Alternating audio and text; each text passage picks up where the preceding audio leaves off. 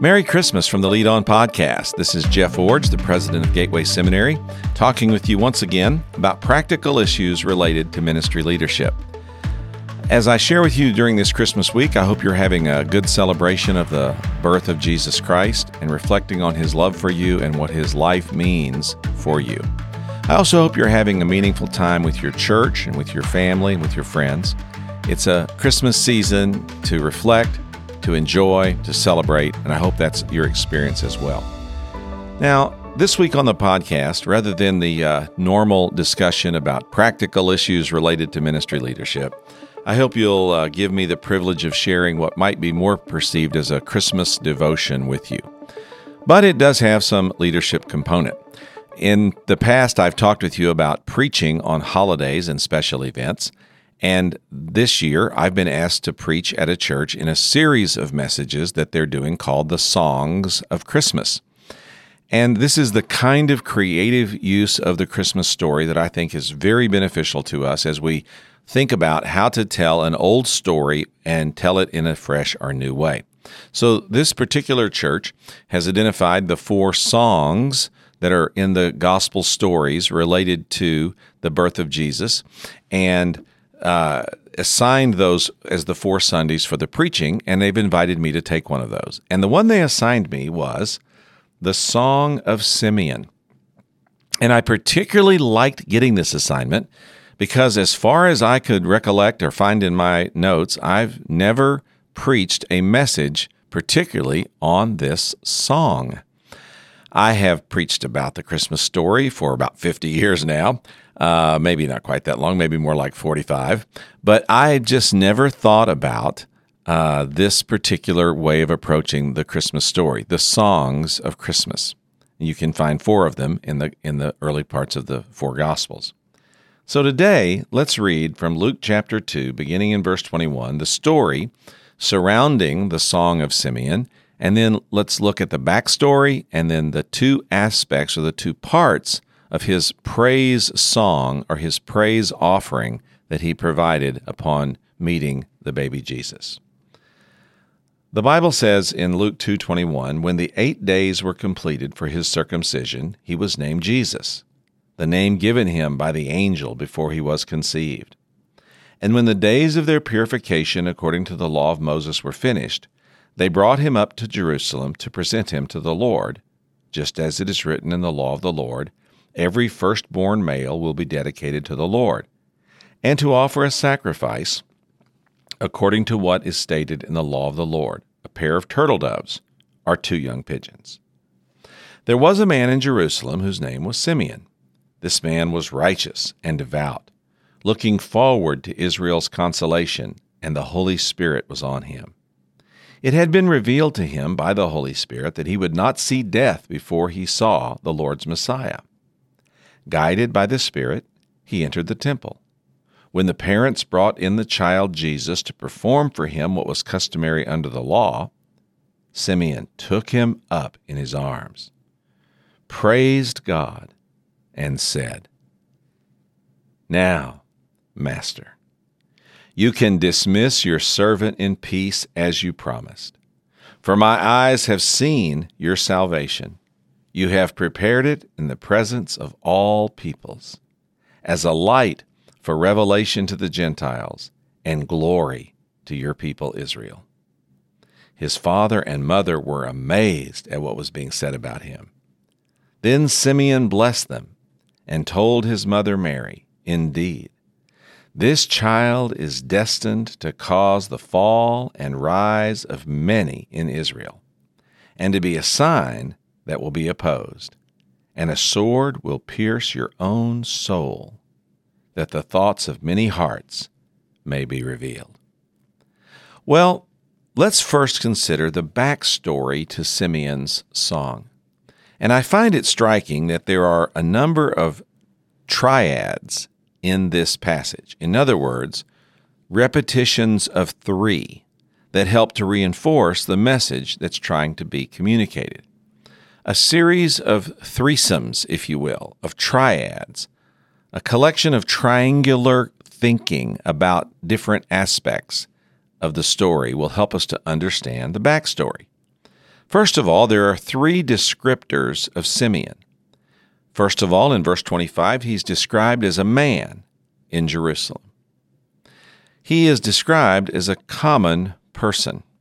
And I find this striking that this is a pattern found really throughout the Christmas story. Common people throughout the Christmas story shepherds, wise men, innkeepers, Mary and Joseph, people who were common in the culture, unnamed in many cases, anonymous, if you will. Now, one interesting question is how old was Simeon? There's always an assumption that's usually per, uh, portrayed about him. For example, if you see a teaching picture in a child's curriculum about this story, uh, 99 times out of 100, I bet you Simeon will be portrayed as an older man. The Bible doesn't tell us anything about his age. Now, the assumption is that he was an older man because when you read the next song, this song of uh, Anna here at the next section, um, you find that she was listed as being well up in years, maybe even in her 90s. So the idea that Simeon was an older man certainly has some textual inference, but there's really nothing that proves that he was. It just says he was a man in Jerusalem, a common man, ordinary man, just a man. But two other things about these three, this threefold description. In verse 25, he was described as being righteous and devout, meaning that he was a man of devotion to God. And then verse 25, he was looking forward. And I find that phrasing significant. Looking forward. He had anticipation. So, Simeon was a common man who was interjected into the Christmas story because of his devotion and his anticipation. Now, this is just an aside.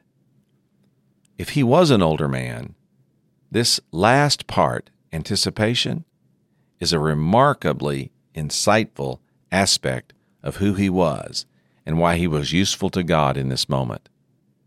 You know, as I'm getting older, I find myself looking back more than looking forward. I find myself complaining about how much things have changed longing for some kind of good old days about something that was in my past, lamenting how people don't understand something that has changed that didn't need to change from my perspective. I find myself thinking a lot more about the past than I used to. And I've asked God to give me the discipline of thinking about the future and to keep my focus there. I want to be like Simeon, looking forward. Well, that's just a side note. Three descriptors of Simeon he was a man, a common man, righteous and devout, looking forward. But then there are three references to the Holy Spirit in this passage in the backstory. In verse 25, it says the Holy Spirit was on him, meaning Simeon. The presence of the Spirit was powerful in his life. Verse 26, it says it was revealed by the Holy Spirit that he would not see death, meaning that Simeon would not die until he saw uh, Jesus. So the Holy Spirit had produced a prophecy in his life.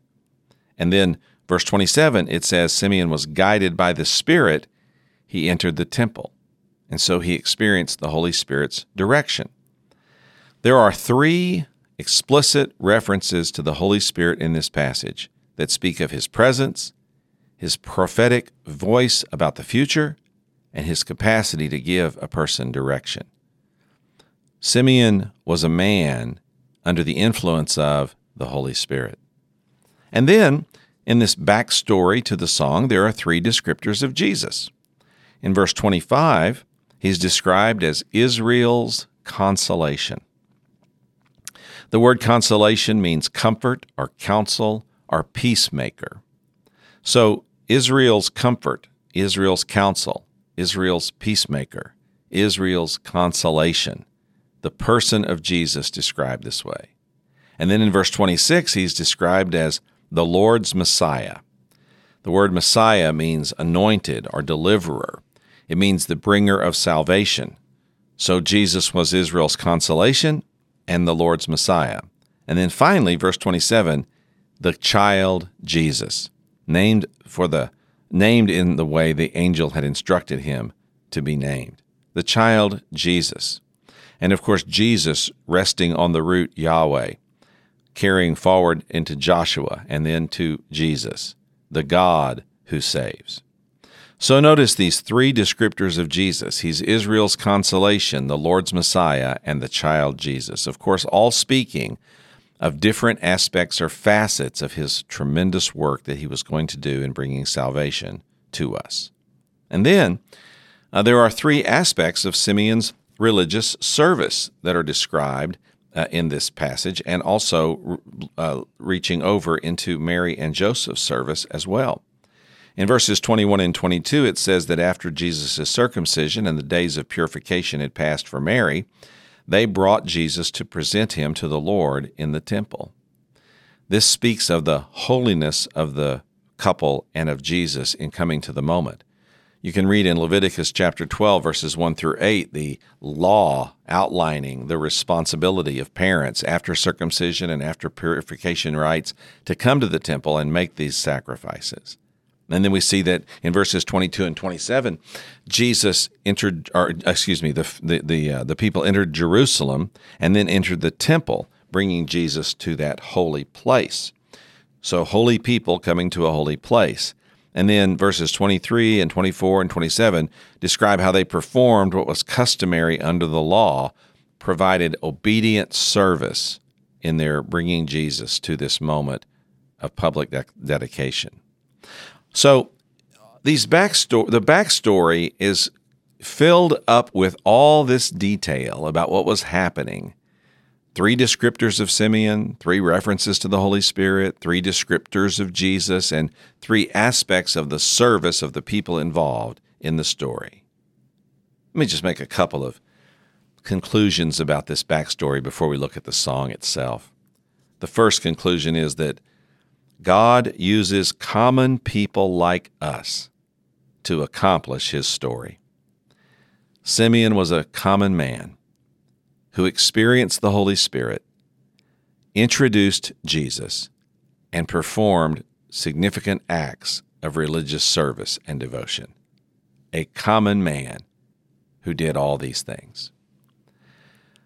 Over the past few years, I've become more and more impressed by and committed to spreading the message that it's ordinary, everyday Christians that are so vital to God's kingdom's advance. I wrote the book Shadow Christians out of that conviction. But I think about this story and this man and how he typifies so many that I've known over the years who made a similar impact. Common people empowered by the Holy Spirit, introducing Jesus to others, and participating in acts of religious devotion to expand God's kingdom. Let me tell you about just one couple Rusty and Sheila. I recently had a phone conversation with them. Rusty is currently serving on the leadership uh, team, the men's group that leads their church.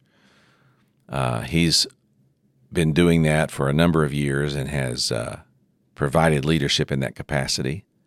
His wife is on the pastor search committee for their church, a wise and insightful woman that was asked to take this responsibility because of her capacity for decision making and leadership. They are a wonderful and amazing couple who serve their church in many different ways.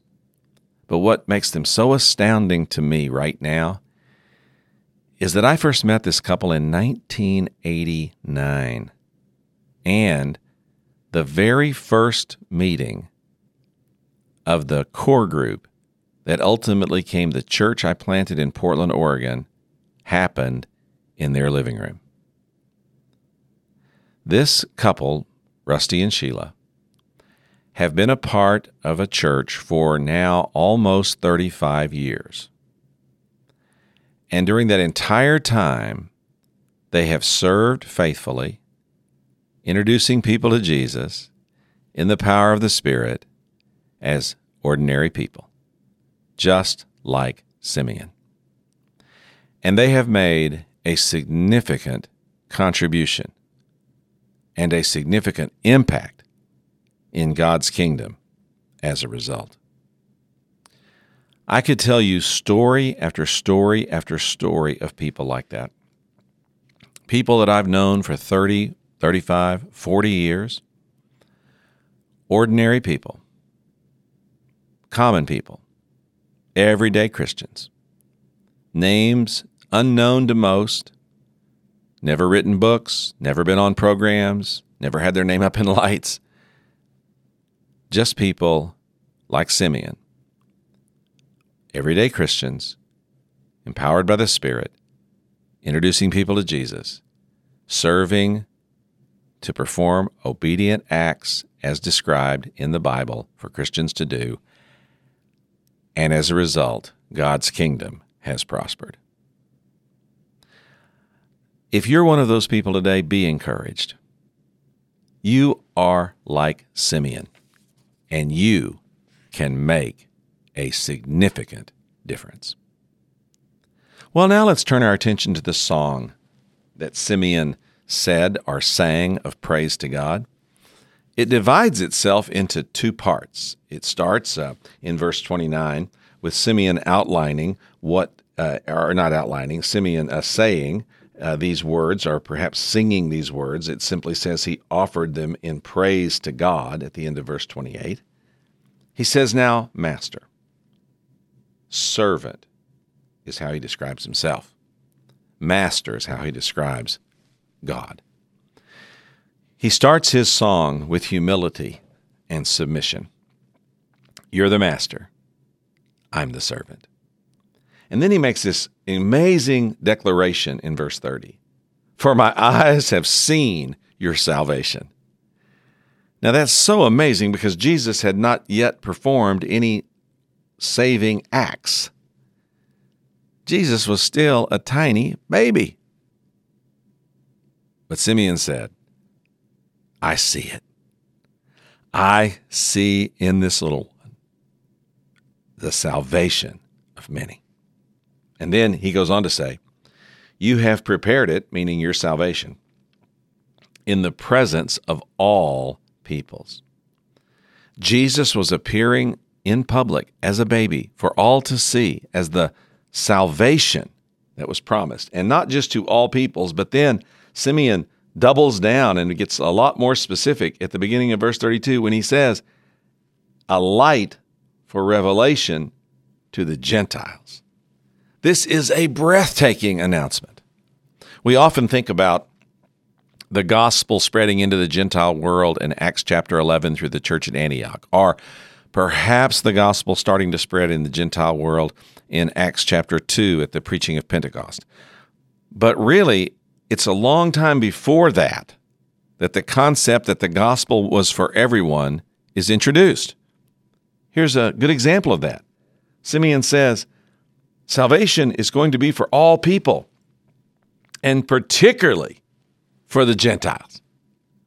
And then he goes on to say, Glory to your people, Israel. The culmination of all God had been doing for centuries through the nation of Israel was in that man's hands Jesus. So this song is packed with so much.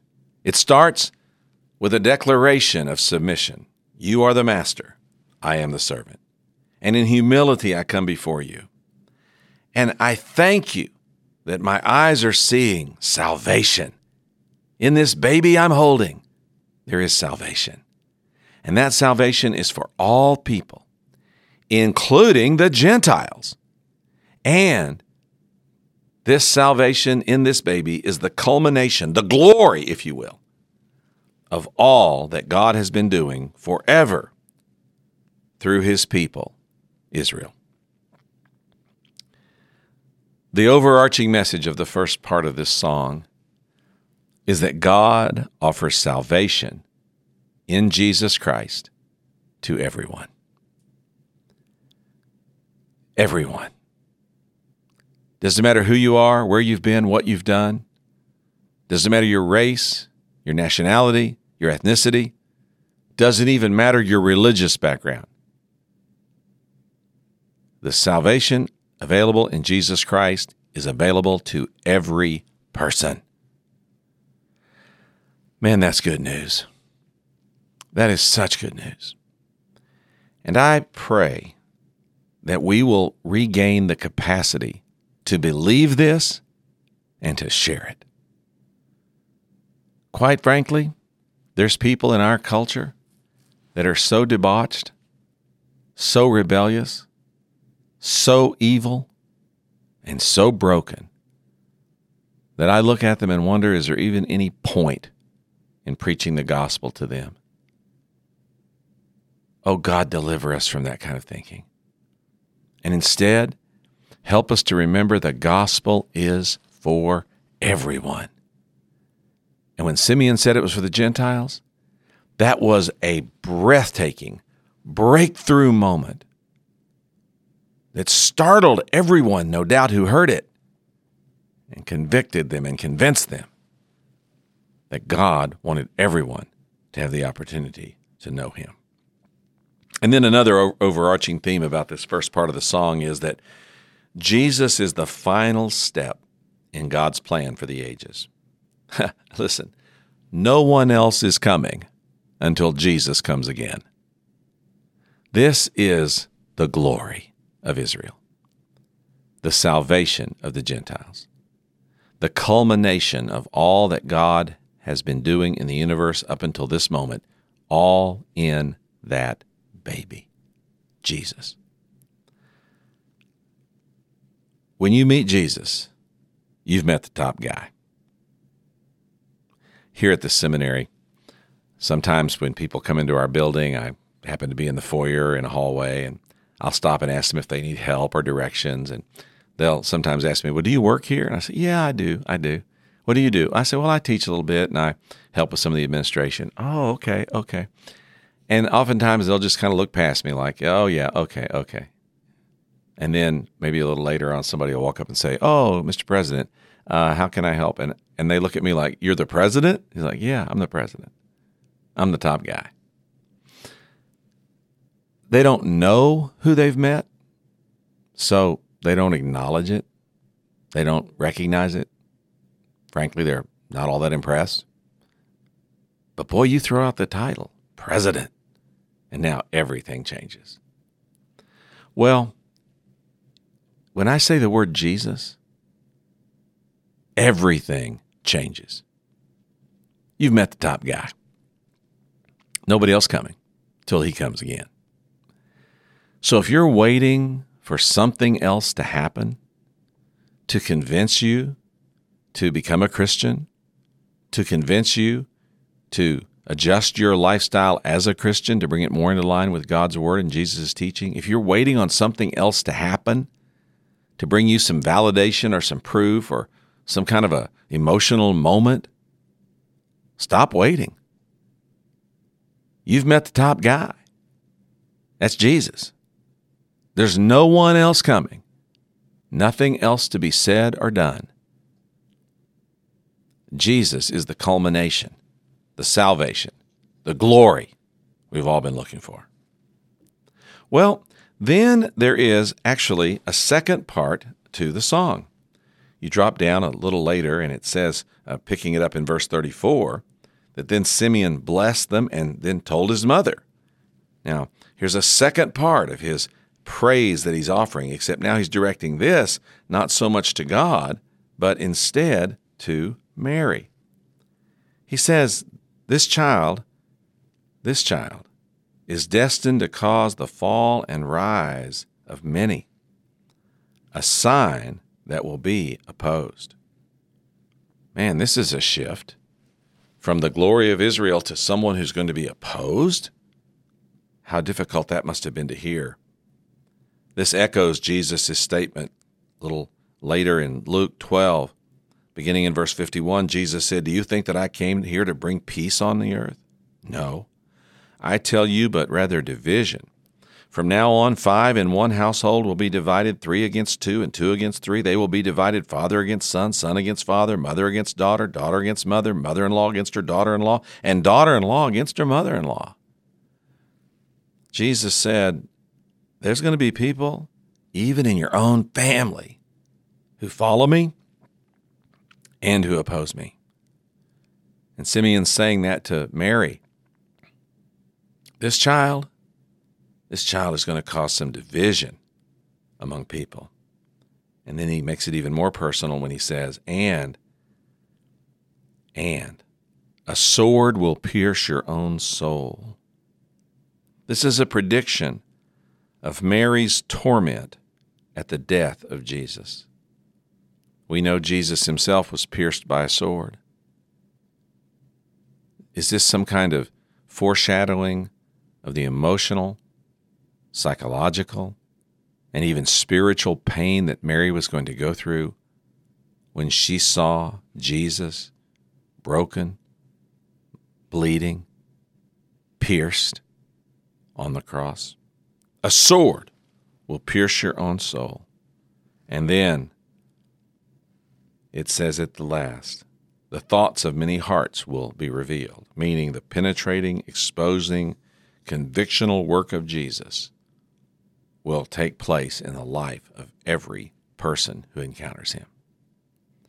So the second part of the song is not directed toward God as an, uh, an ode or an expression of worship. No, the second part of the song is expressed toward Mary as a prophecy, a prediction, and a warning. Jesus is going to be divisive. His death is going to pierce your own soul. And his life will be a penetrating, exposing, convictional moment for everyone who encounters him. Well, we looked at the backstory and the two aspects of this song of Simeon. Let's think now, to close out the podcast, on the ways in this story that people responded to Jesus. First, verse 28, it says, Simeon took him up in his arms.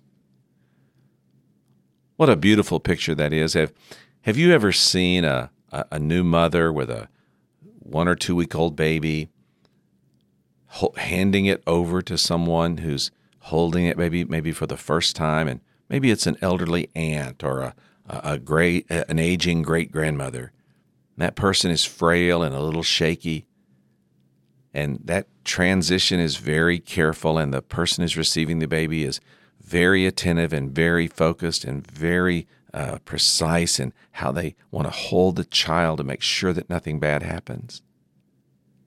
I see that kind of tenderness in this moment where Simeon takes Jesus and holds him in his arms and offers him as a part of his praise to God. And then uh, the parents in the story also make a response. You can find that dropping down in verse 33. Uh, in that verse, it says that uh, his mother and father were amazed at what was being said about him. They looked on Jesus with amazement. So Simeon models tender receptivity and worship. The parents model amazement at Jesus. Well, the other response in the story is not from an individual, it's simply what was pre- predicted or prophesied. And I've already alluded to it, but let me just mention it again. Passage ends by saying that somewhat, some will actually oppose Jesus when their hearts are revealed, are exposed, are made open, like an open book before Jesus. So, three responses of people in the story. You choose your part. Will you be Simeon and receive Jesus tenderly? Will you be his parents, standing in awe, wonder, and amazement as you look on Jesus? Or sadly, will you be one of these opponents who, when you encounter Jesus and he exposes you for who you are and all you are, you find yourself rejecting him rather than receiving him tenderly and standing in amazement at his wonder in your life. Most of you who are listening to this podcast will be in that first two categories. You have received Jesus tenderly and you stand in awe and amazement at what He's done for you. During this Christmas season, let those reflections be real and personal and worshipful in your life.